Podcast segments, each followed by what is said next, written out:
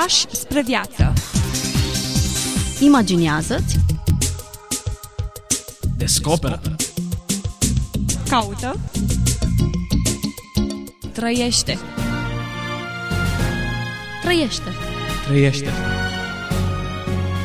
Fi liber. Pași spre viață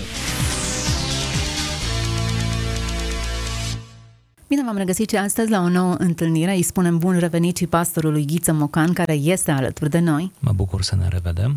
Ne revedem, ne reauzim în preajma unui nume cu care deja suntem familiarizați. Aproape am putea spune că este invitatul emisiunii noastre, episcopul Ioan Suciu, un uh, nume asociat cu martirajul, asociat cu suferința și cu niște scrieri remarcabile pe care le-a adresat unei persoane aflate în suferință extremă. Este vorba de Maria Costin, o femeie care 58 de ani a stat paralizată într-un pat. Iată așadar un nume mare, un suflet mare, un om important la vremea lui, cu două doctorate, cum veți vedea, în filozofie și în teologie, un om cu multă școală și cu multe responsabilități și în același timp făcându-se disponibil să corespondeze cu o biată femeie aflată în suferință atroce, bântuită de gândul sinuciderii și pe care, prin scrierile lui, prin acele scrisori și prin vizite, să o ajute, iată, pas cu pas, să-și asume suferința și să o trăiască cu demnitate. Ce putem spune despre acest om? S-a născut la 3 decembrie 1907. Tatăl lui, preot greco-catolic, directorul tipografiei și al librăriei Seminarului Teologic din Blaj.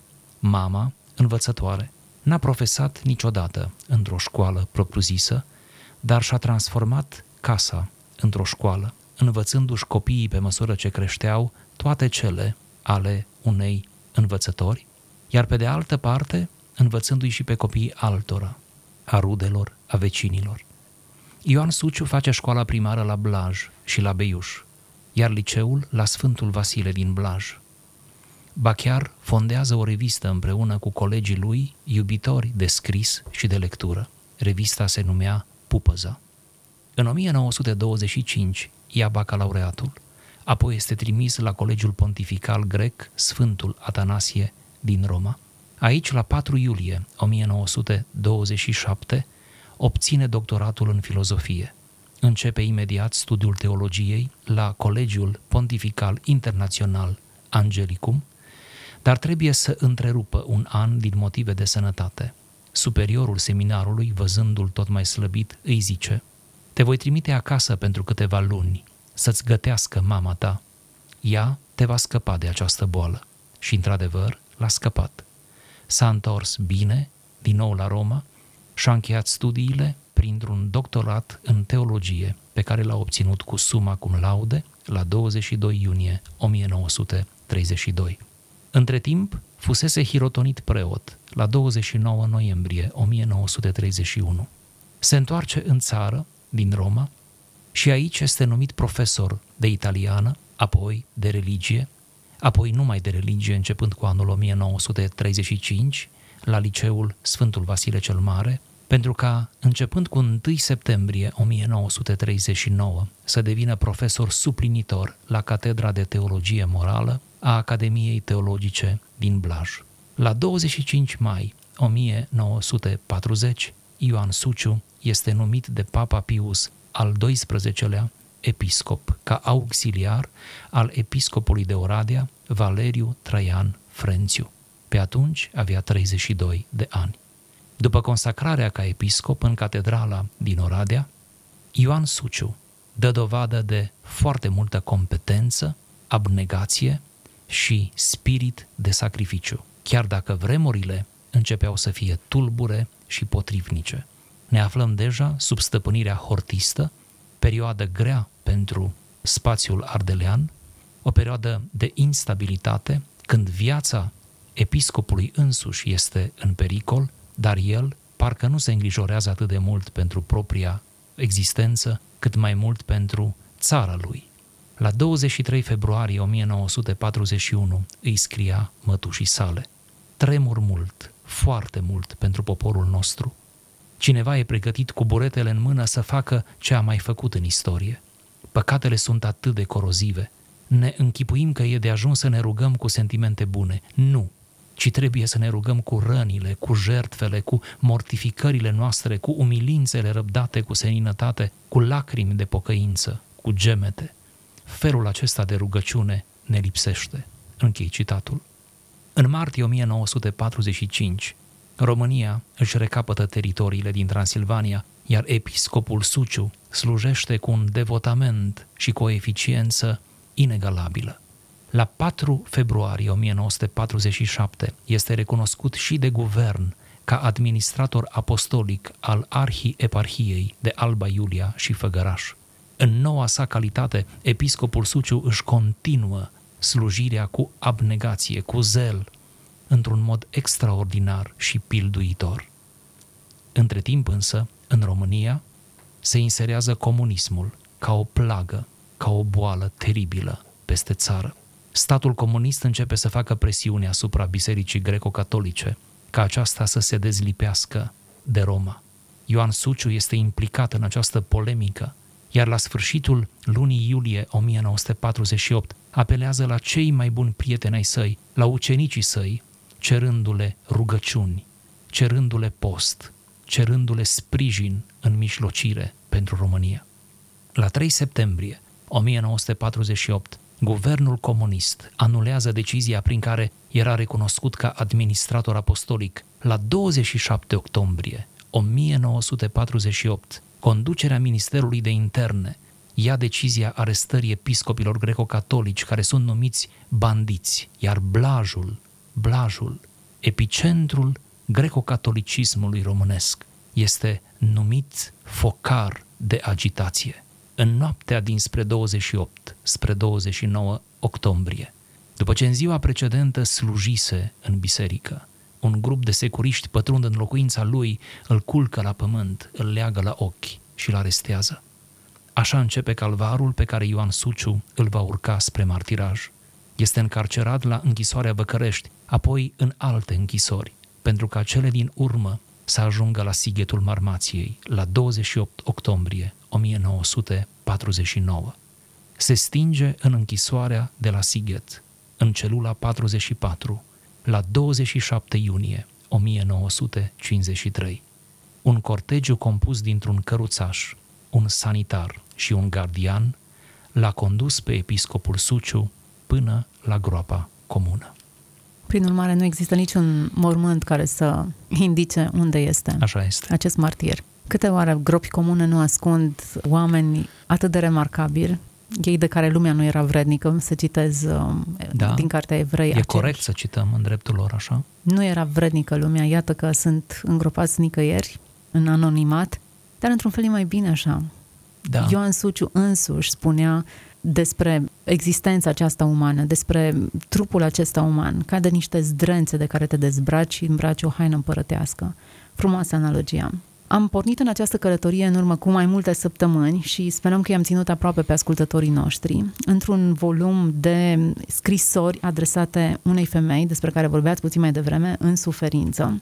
O femeie care era țintuită la pat, timp de 58 de ani a fost paralizată, așa a și murit. Dacă inițial suferința pentru ea a fost imposibil de îndurat și cocheta cu ideea suicidului, iată că acest om uh, deosebit cu două doctorate a ales să-și lase amprenta în niște scrieri adresate unei femei care a suferit așa de mult. Nu era o femeie erudită, nu uh, a publicat o operă, eu știu, care să îi pună în evidență cunoștințele teologice, ci a publicat scrisori care au pus în evidență credința și perspectiva lui vis-a-vis de suferință.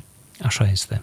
Vă propun să cităm dintr-o scrisoare datată 20 martie 1945. Priveam pe geam. Oamenii lucrau în grădini, scormoneau pământul și scoteau de sub mușuroi trandafirul acoperit din toamnă. Văd prea bine, rădăcinile și sămânța nu fac niciun bine dacă nu stau sub pământ, iar pământul trebuie să fie rănit ca să aducă roadă. Fiecare brazdă, fiecare lovitură de sapă este o rană a pământului în care așezăm o sămânță sau o rădăcină. Și atunci când altoim, trebuie să rănim, de altfel, pomul. Oare nu trebuie să fim și noi munciți de durere și nenorocire ca Dumnezeu să poată așeza în aceste brazde ale ființei sămânța care aduce roade în veșnicie? Durerea este plugul care scormonește pământul ființei noastre. Tu ești uneori o rană mare, plină de semințe roditoare pentru veșnicie. Crede asta. Este adevărat că vin păsările cerului să fure semințele, că unele din ele dau de piatra din inima noastră, iar altele de spinii grijilor și a lipsei de lumina credinței, iar altele, fără pământ, sunt uscate de văpaia patimilor din noi. Dar tu, copila mea, ține atâtea câte poți din cuvintele semințe care au fost așezate în rănile tale.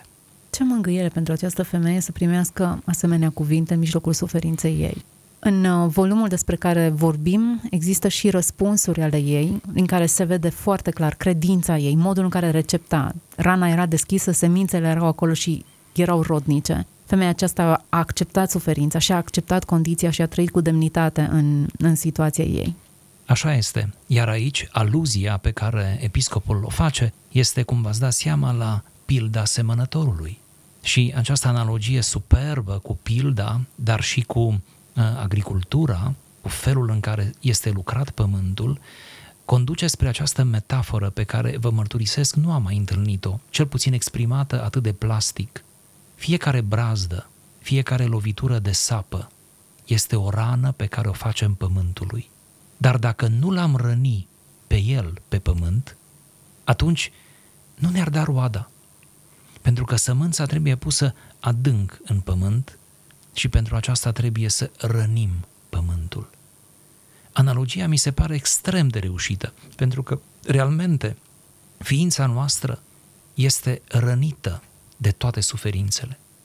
Ori în această rană, în această brăzdare a ființei, se așează semințele cele roditoare ale speranței, ale credinței, ale demnității umane.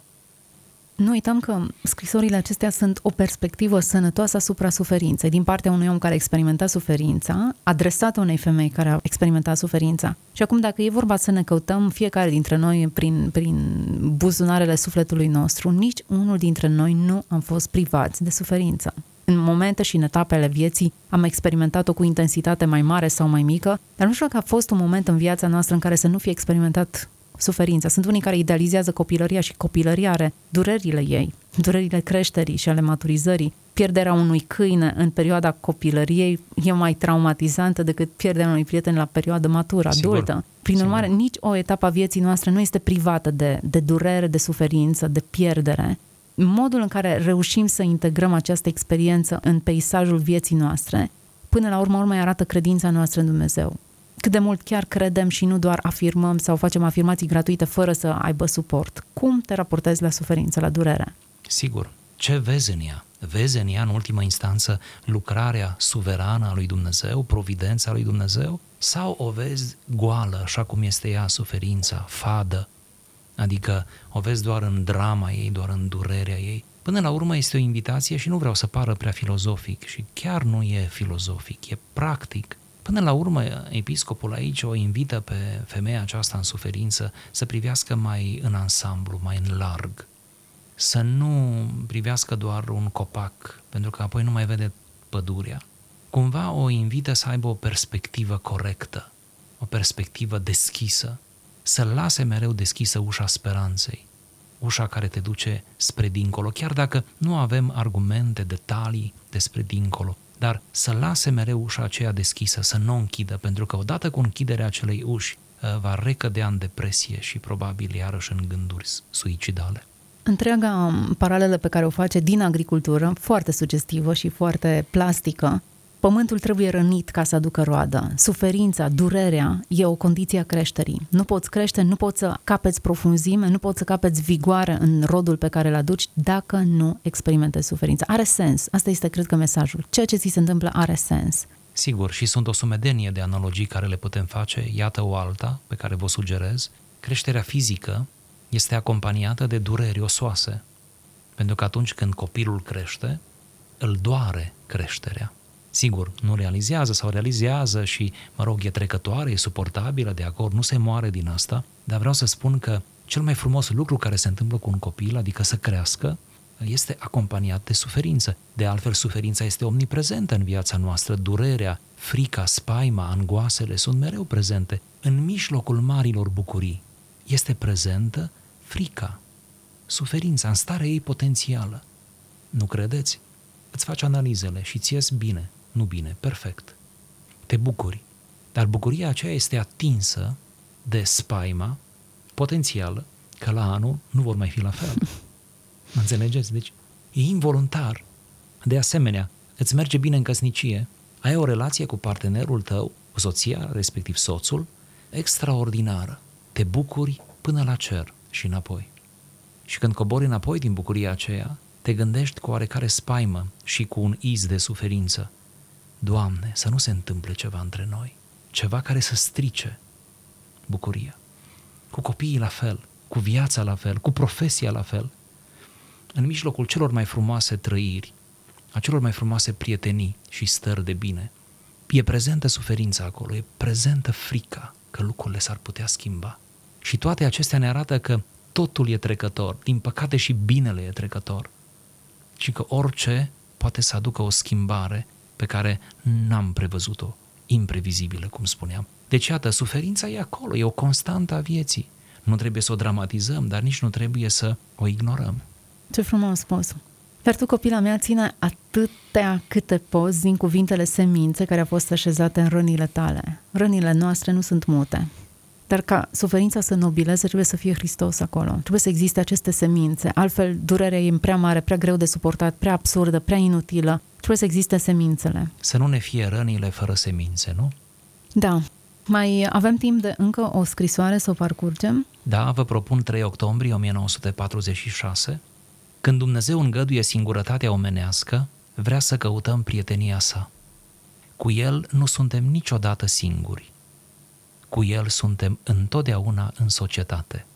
Singurătatea este sentimentul cel mai firesc al exilului nostru aici pe pământ. De aceea, de câte ori îl avem, trebuie să stârnim în suflet o sfântă nostalgie după paradis.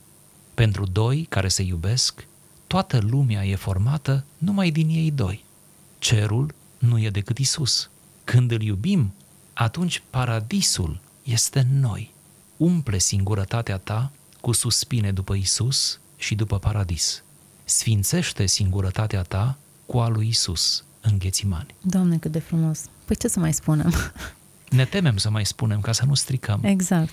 Poate că ar fi bine să citim, să cităm încă un scurt fragment. 27 iunie 1947. Unde este o mare suferință, pândește o mare rugăciune, dar mai cu seamă o mare iubire.